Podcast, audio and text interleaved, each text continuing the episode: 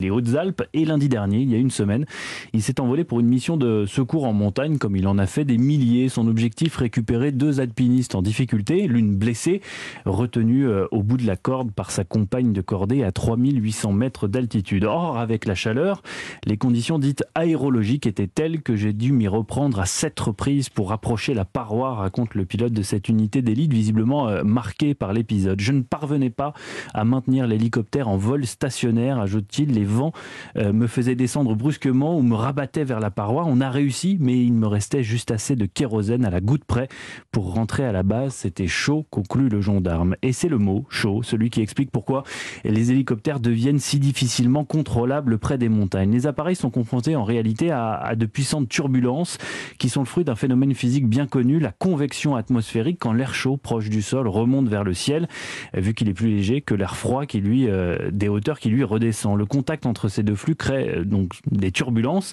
Et bien là, les parois rocheuses rendues brûlantes par le soleil déclenchent des courants d'air chaud ascendants, parfois violents, qui s'inversent une fois euh, en haut de la montagne, une fois au contact de l'air froid. Voilà pourquoi en période de forte chaleur, les hélicoptères ont désormais beaucoup de mal à rester stables à proximité des, des, parois rocheuses. Désormais, car les pilotes les plus expérimentés, les plus aguerris, ont, ont vu très concrètement apparaître les effets du changement climatique, et cela à l'échelle d'une carrière, si bien que les missions de routine d'il y a 10 ou 15 ans sont désormais bien plus périlleuses à mesure que l'été approche. Alors bien sûr, la formation euh, ultra exigeante des pilotes s'adapte à cette nouvelle donne, mais arriver à naviguer dans cet univers montagneux déjà très hostile devient extrêmement difficile, d'autant que les bourrasques, les turbulences sont le plus souvent impossibles à anticiper. Les hélicos, les hélicos, pardonnez-moi, chahutés mmh. par le réchauffement, c'est-à-dire sur le JDD. Sur les conséquences euh, inattendues du réchauffement climatique. Merci beaucoup, Julien. Euh, merci, matin. Je, je, souhaite juste préciser que Pépin Le Bref, c'est 8e siècle hein, pour la culture générale. Ah. Et notre bateau, il date du 7e siècle. Donc Pépin le Bref est 100 ans plus tard. On se retrouve dans 40 minutes pour les sports. À tout à l'heure. tout à l'heure. Europe Matin. Omblin Roche et Julien Pierce. 5h19 sur Europe 1, le journal permanent à Le Prince. Et ce revers euh, historique pour Emmanuel Macron à l'issue du second tour des législatives. Il perd sa majorité absolue avec 245 députés. Paris réussit en revanche pour la NUPES qui obtient 137 sièges. 89 pour le Rassemblement national qui n'en possédait que 8 depuis 2017, inédit. Cette situation constitue euh, un risque pour notre pays, a estimé Elisabeth Borne dans la soirée dès aujourd'hui. Il va falloir construire une majorité d'action, a ajouté la Première ministre. L'actualité ce matin, c'est aussi ce nouvel appel à la grève dans le secteur de l'énergie. Aujourd'hui, à l'appel de la CGT pour des hausses de salaire, de salaire alors que débutent aujourd'hui de nouvelles négociations. Vous innovez, vous entreprenez, c'est votre chronique sur Europe 1 tous les matins, elle s'appelle Les initiatives en France. Bonjour Gilles Satatelli. Bonjour. Merci beaucoup de nous accorder quelques minutes. Vous êtes euh, directeur de recherche au laboratoire d'informatique, de robotique et de minutes. Vous êtes euh, directeur de recherche au laboratoire d'informatique, de robotique et de microélectronique de Montpellier. Et vous portez le projet euh, Genesis, projet qui a consisté à développer un prototype de data center qui s'installe sur les toits. Est-ce que c'est ça? Oui, oui, oui. C'est une description tout à fait fidèle à, l'invention et à, notre démarche. Peut-être quelques mots pour essayer de, de fixer les idées. Alors, dans, dans, le cadre de ce qu'on a connu en, fin de semaine dernière avec ces fêtes de chaleur, je pense que la, question environnementale s'impose à nous un peu comme une, évidence. Euh, il faut être conscient que le, numérique est un contributeur qui est loin d'être négligeable. On considère en général que l'impact environnemental du numérique contribue pour 3 euh, à 4% des émissions de gaz à effet de serre à, l'échelle internationale, à l'échelle mondiale, et en France, c'est quand même 10% de l'électricité. Tout ça augmente de 6% par an. Et ça mérite d'être souligné. Il y a un contexte réglementaire qui est émergent. Hein, euh, au mois de novembre dernier, il y a une loi chaise qui est sortie qui euh, ben, promeut le concept de numérique responsable et de sobriété énergétique. Dans Parce que ce qui consomme énormément euh, dans l'informatique, le numérique, ce sont les data centers, hein, ces, ces, serveurs informatiques où l'on stocke les données. Or, il faut les refroidir et c'est ça euh, tout l'intérêt de votre euh, création, de votre invention, c'est ça le, projet de Genesis. Vous installez des data centers sur le toit, donc ils sont à l'air libre, ils n'ont pas besoin d'être refroidis artificiellement?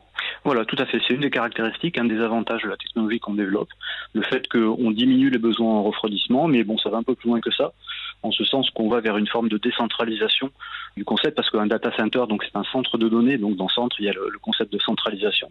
Donc ça veut dire qu'à chaque fois qu'on dégaine son téléphone portable, qu'on consulte du contenu, qu'on fait appel à un des usages typiques d'un téléphone portable, et ben tout ça, ça déclenche Mmh. des, des transferts de données sur des très longues distances et donc ça, ça contribue euh, de manière assez significative à l'empreinte carbone du numérique. Donc nous, on délocalise tout ça, on décentralise tout ça, on met ça sur des toits et effectivement, euh, ça a tendance à moins consommer de par le fait qu'on est en extérieur, on refroidit moins. Et évidemment, comme on a installé en toiture, eh ben, on fait appel à des énergies renouvelables. Donc euh, voilà, c'est c'est une, une démarche Alors, qui est plus justement, vertueuse dans ce sens-là. Pour qu'on visualise bien cette installation, il y a des panneaux solaires qui abritent en dessous un boîtier dans lequel il y a le serveur informatique, mais aussi également euh, une batterie, c'est bien ça?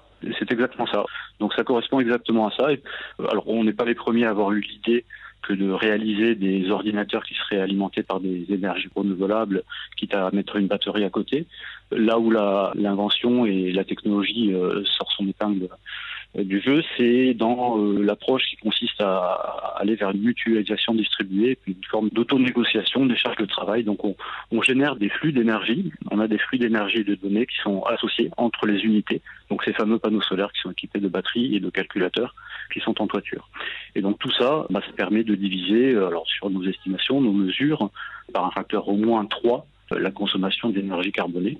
Donc ça présente évidemment un, un- attrait euh, particulier d'un point de vue économique et d'un point de vue euh, écologique et très euh, particulier d'un point de vue économique et d'un point de vue euh, écologique également. Et quand il fait pas beau, pour dire les choses crûment, euh, quand les panneaux Mhm. solaires ne fournissent pas suffisamment d'électricité pour alimenter les serveurs, qu'est-ce qui se passe? Alors, on est tout de même connecté au réseau électrique. Toute l'intelligence du système est, est justement basée sur euh, le concept de prévision et de planification et faire euh, autant que faire se peut tout ce qui est possible pour, par exemple, déporter un calcul ou ben, lever le pied, le, le faire à 110 km/h et pas à 130 pour faire en sorte qu'on fasse le même travail tout en consommant un peu moins d'énergie. Mais malgré tout, c'est vrai qu'on peut imaginer qu'une semaine pluvieuse au mois de décembre, eh bien, on sera obligé de faire appel au réseau électrique. Donc le système est tout de même euh, connecté au réseau électrique. Et euh, à contrario, par exemple, euh, dans la période qu'on connaît aujourd'hui, quand il y a une forme de, surproduction, où il y a une opulence énergétique, et puis peut-être euh, des besoins qui sont moins marqués en termes de, puissance de traitement, de puissance de calcul ou de service numérique, on a la capacité de réinjecter de l'énergie dans l'installation. Et en période de canicule, comme on, vient euh, d'en sortir, est-ce que euh, les fortes chaleurs ne sont pas un problème pour refroidir les serveurs? Eh ben, disons qu'il y a une, une solution de refroidissement qui est en place dans le système et ben, qui s'adapte finalement aux, aux conditions euh, de température Mm. extérieure. Donc euh, quand il ça chauffe un peu trop, eh bien, euh, il y a une ventilation qui est un peu plus marquée. Maintenant, ça chauffe pas la nuit, euh, en hiver, euh, on n'a pas besoin ou très peu besoin que de faire appel à, au dispositif de ventilation. Et dans tous les cas, on reste euh, largement bénéficiaire par rapport à une, une approche conventionnelle qui fait euh, emploi, euh, bien sûr, euh, de climatisation, enfin de pompe à chaleur, etc., etc. C'est ce qu'on reconnaît dans les data centers euh, conventionnels. Ce projet a, a nécessité combien d'années de recherche? Alors c'est un projet qui soufflera bientôt sa dixième bougie, qui a été démarré euh, donc en 2013 euh, par euh, deux collègues et moi-même, donc Abdoulaye Gamatier et Michel Robert, qui sont euh, respectivement euh, directeurs de recherche CNRS et professeurs à l'université de Montpellier. Donc on a connu euh, évidemment plusieurs étapes. On a commencé sur un, un- coin de table avec des petits prototypes. Il y a un certain nombre de, de collègues qui ont contribué à cette, à cette démarche-là.